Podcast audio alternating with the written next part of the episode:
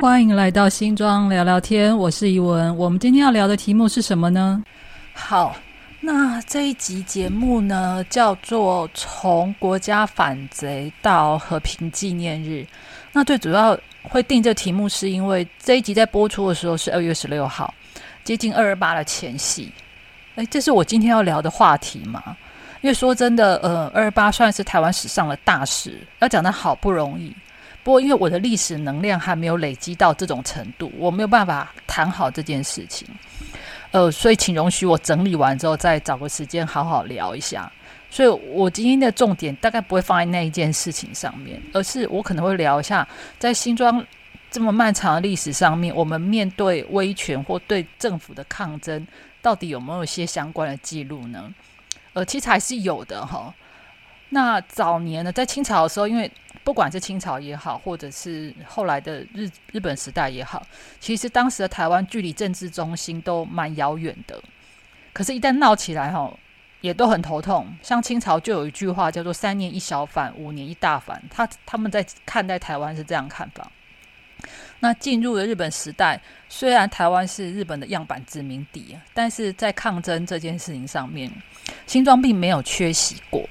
那在228和平纪念日的前夕，我们就来听听从国家反贼到和平纪念日一段台湾的政治发展史。好的，清代三大民变中，乾隆51年林爽文事件震撼清廷，台湾整个西半部沦为战场。乾隆派出最亲信的战将福康来平乱。发生这件事情的引爆点，其实不是林爽文本人哦，也不是传说中的天地会、天父地母那个天地会，而是由一场兄弟争家产的事件开始。云林的地方官员叫杨文龄，他有两个儿子。那事实上这两个都是属于游手好闲这一种的呢。哥哥呢就组合了一个雷公会，会打雷的那个雷公。弟弟组了天地会，天呢是天家的天，弟弟的弟。这个时候呢，哥哥就去密告官府说，弟弟的组了一个地下组织叫天地会。弟弟也反控哥哥的雷公会有问题。这一时之间，两个地下组织曝光之后，引发了官府注意，就开始抓捕民众。这个时候呢，天地就是天家的天的那个天地会。某一些人呢躲到了台中，由林爽文来收留。你这样从这个点来看，其实林爽文好像是在地的大哥，他不是什么罗汉卡。总之就是地方有事情的时候，他就出面处理，收留一些外面的兄弟。那根据一些历史资料来看，林爽文在乾隆49年的时候加入了天地会。这个天地会是真正天父地母的那个天地会。好，在乾隆51年的时候呢，彰化知府余俊他就认为林爽文呢任意收留地下组织的犯罪，他想要立威严办这件事情。可是呢，官府就是那些手底下的官兵，他忌讳林爽文在台中大理的身世，他不敢直接攻打，所以他就要挟这附近的乡民一定要交出林爽文，如果不这么做，他们要焚烧数十个村落，搞到很多人非常的不爽，所以这些村民就跟着林爽文一起反叛了。这件事情跟新庄有什么关系？好，林爽文在台中起兵的时候，他的堂兄林小文也在新庄起事。林小文本人呢，他是淡水厅的捕快，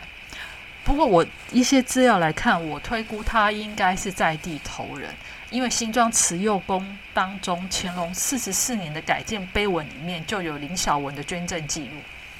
在当年的12月1号，也就是乾隆51年的12月1号呢，林小文等人就攻破淡水的官府。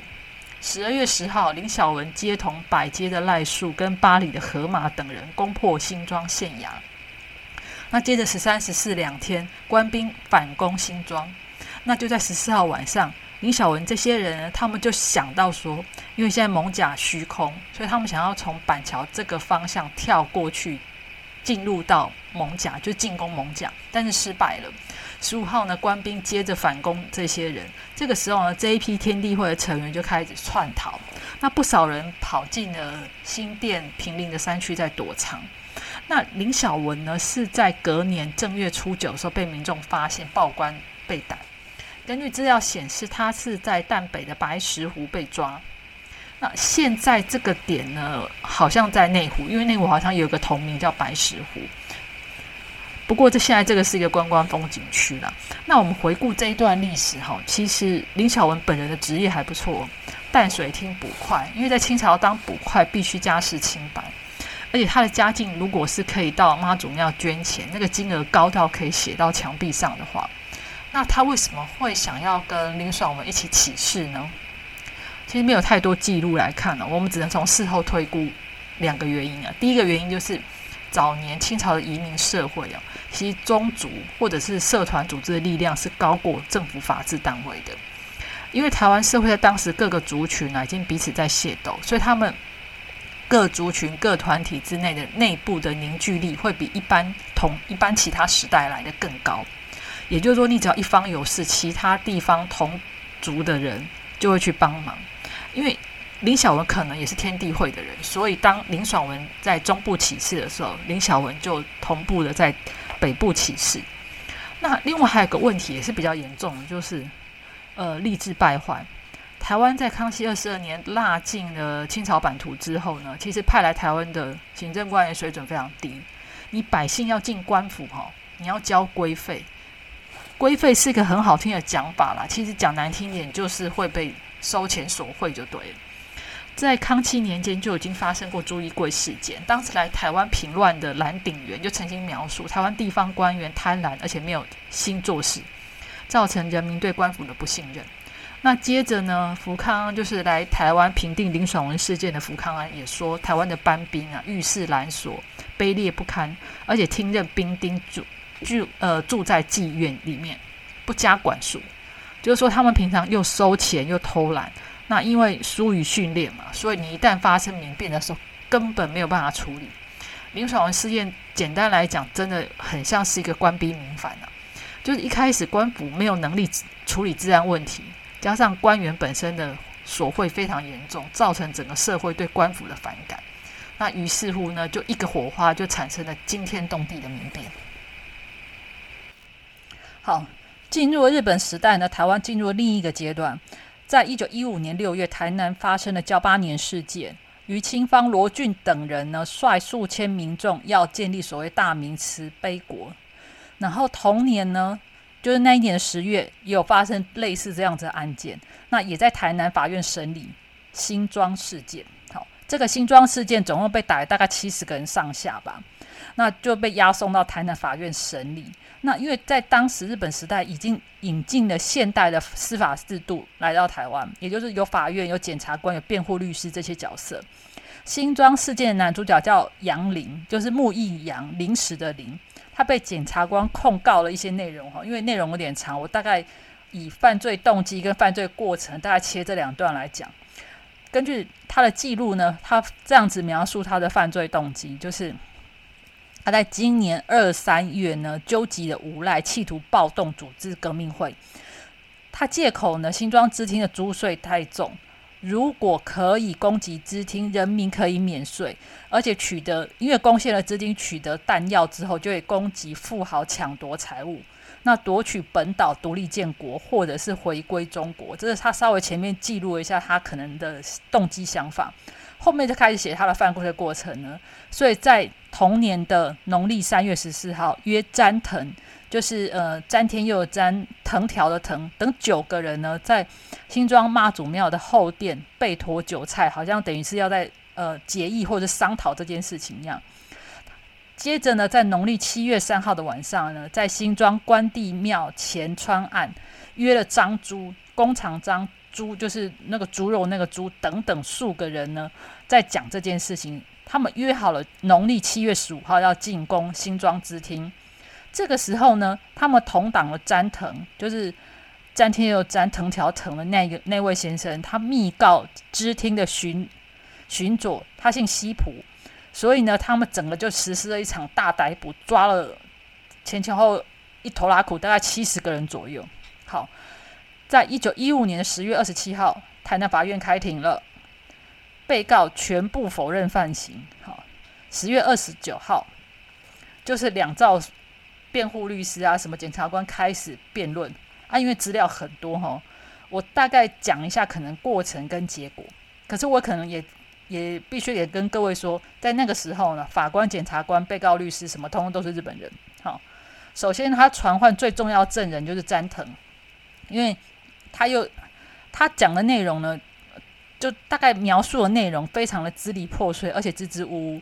他整件事情的真实性呢就开始被质疑了。好，那我大概补一下被告律师的大概内容的讲法，他大意就是说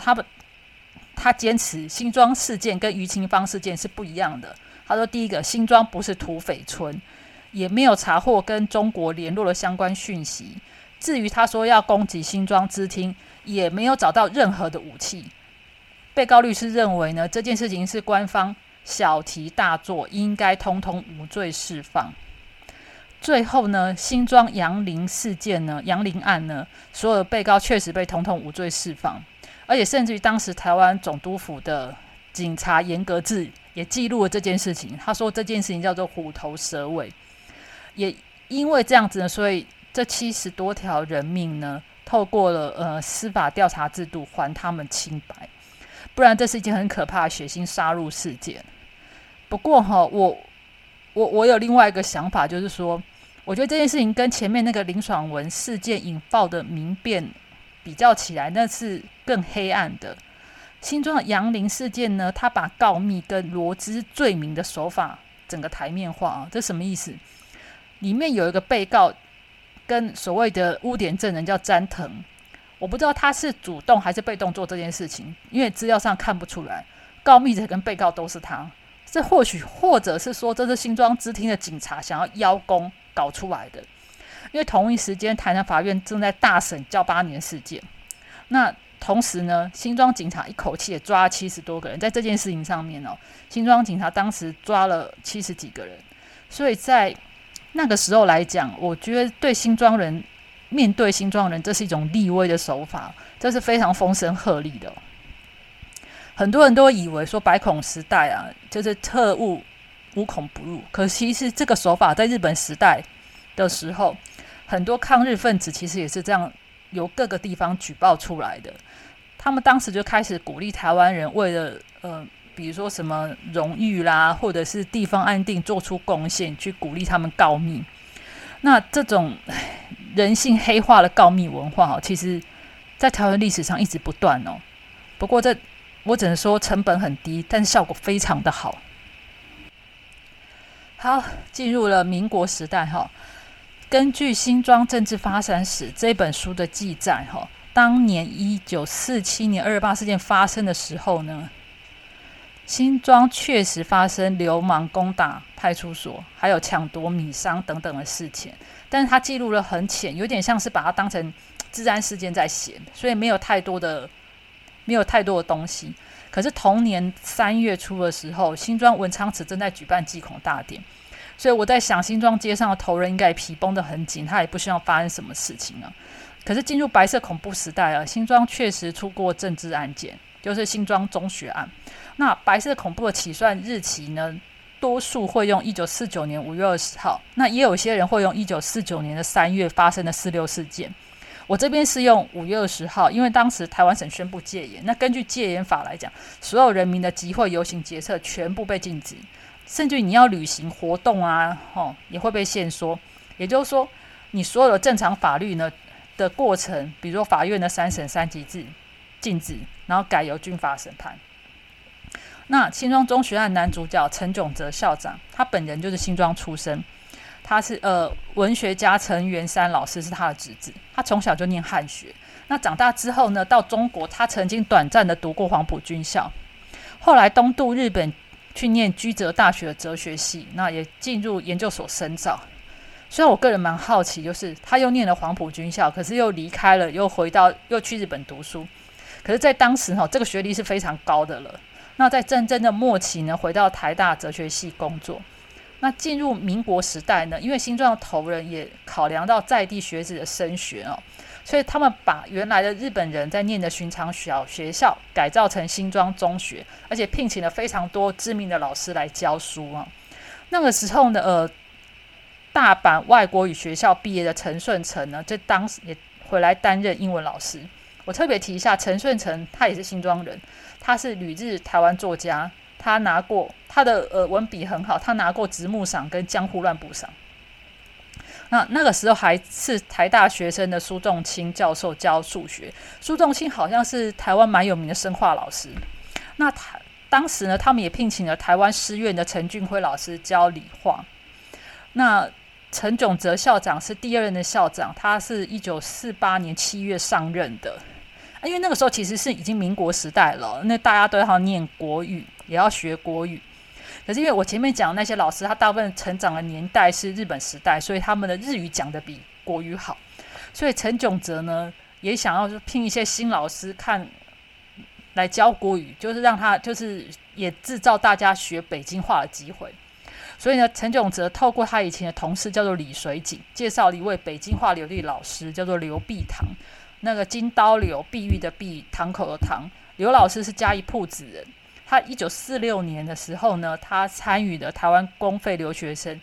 他就去了广州暨南大学新闻系就读，所以他的北京话讲得不错。那1948年他回来插班台大经济系，可是因为他身体健康问题呢，所以他也就休学了。那刚好那个时候呢，新庄缺一个老师缺，所以刘碧堂就透过李水井的关系进入了新庄中学。那整件事情的问题开始在哪里呢？真正出状况就是这位李水井先生。由于1950年的时候呢，当时在台湾破获了一个中国那个匪谍网哈，就是蔡孝乾，他供出了非常多的人名，其中有一位就是李水井。那侦讯李水井的特务其实还蛮聪明的，他并没有对他施加酷刑，反而对他礼遇有加，还跟他讲说啊，你们这么年轻啊，又是知识分子，你们只要愿意自首，政府不会为难你们。这个李水井呢就相信了，就前后后讲了将近快50个人的名字出来，当中就有刘碧堂的名字。所以在1950年5月，刘碧堂被抓了。根据那个我曾经查到一些口访的记录是说，当天晚上呢，刘老师还在操场上陪学生搭童军用的棚架。那陈炯哲校长呢，因为没有协助指认，也一起被抓走了。刘碧堂被判了10年，而陈校长因为知情不报被判了1年多。这个陈校长到底是不是共产党？其实我看过2种讲法，一种是呢，他单纯认为刘老师没有问题，为他求情反而被抓。可是呢，在刘碧堂的笔录记载里面呢，曾经记载了一段话，他说陈炯哲校长不是他们组织里面的人，只是因为单纯他同情刘碧堂，然后也答应帮他保密他的住处。为了这件事情，陈校长的校长位置飞了。他虽然只被判1年多，可是因为他是牵涉匪谍案，根本没有人敢用他，所以他短暂的去花莲发展。可是呢，因为他是政治犯，根本没有办法在一个地方待太久了，所以不久之后他又回了新庄。那2年多之后呢，他哮喘发作过世了。那刘碧堂老师呢，因为他本来就身体不好，那在监狱里面他的痔疮发作，家属一直希望可以保外就医，所以一直被拒绝。在1956年的时候，他病逝狱中。而提供这一份名单的李水井呢，他在同年的1950年11月在马场町被枪决了。好，故事谈到这边呢，我发现我很难做一个结论，就是当冲突要怎么做才可以双赢，而不是你死我活的那一种。这根本上来讲不是一件容易的事，特别是台湾现在面临的挑战，我们好像回到了1950年一样，就一个对共产党抱持的高度警戒的时代啊。那面对不同的声音，特别是台湾受到安全威胁的时候，我们敢说历史不会重演吗？其实我也不知道，因为人如果时常处于一个不安全感，会很容易想要保护自己，而出现一种非常极端的对应。一般人如此，当权者其实也是如此。我们回顾历史来看，就是政府的力量太过于低落，或太过于高过民间的力量的时候，很容易出现一种拉扯，就是国家很容易拿民族大义来压制不同的声音，或者是民间用各种的理由来推翻统治者。总之不管怎样呢，一旦失控之后，出现反贼的机会会非常高。那一般老百姓的生活也很容易因此而受到伤害，因为整个治安就会混乱了嘛，整个社会会非常混乱。我觉得我们这一代有幸可以生活在能够广泛的从各种的角度来讨论政治，来讨论社会上一切的事情，这样子的公开是珍贵而且很稀少的。我觉得如果我们可以进一步的做到大家一起共同承担开放之后所有的结果，也许我只能讲也许，就是家长型的国家大义可以减低，让我们这个团体中的每一个人都学习成为一个家长，学习守护家园。那面对威权，特别是面对共产党，台湾社会从恐共要小心匪谍就在你身边，我们一路进步到我们明白共产党的社会价值观跟台湾社会价值观的不同在哪里。那守护这样子的开放交流价值观，我在想是让鼓励台湾人抱着热情持续参与政治的一种方式。即将来到的228和平纪念日，其实我知道蛮多人是单纯的规划出游或者是聚会。其实我真的很希望台湾人的和平的日子可以继续这样子平安的下去。那新庄聊聊天，下次再见咯，拜拜。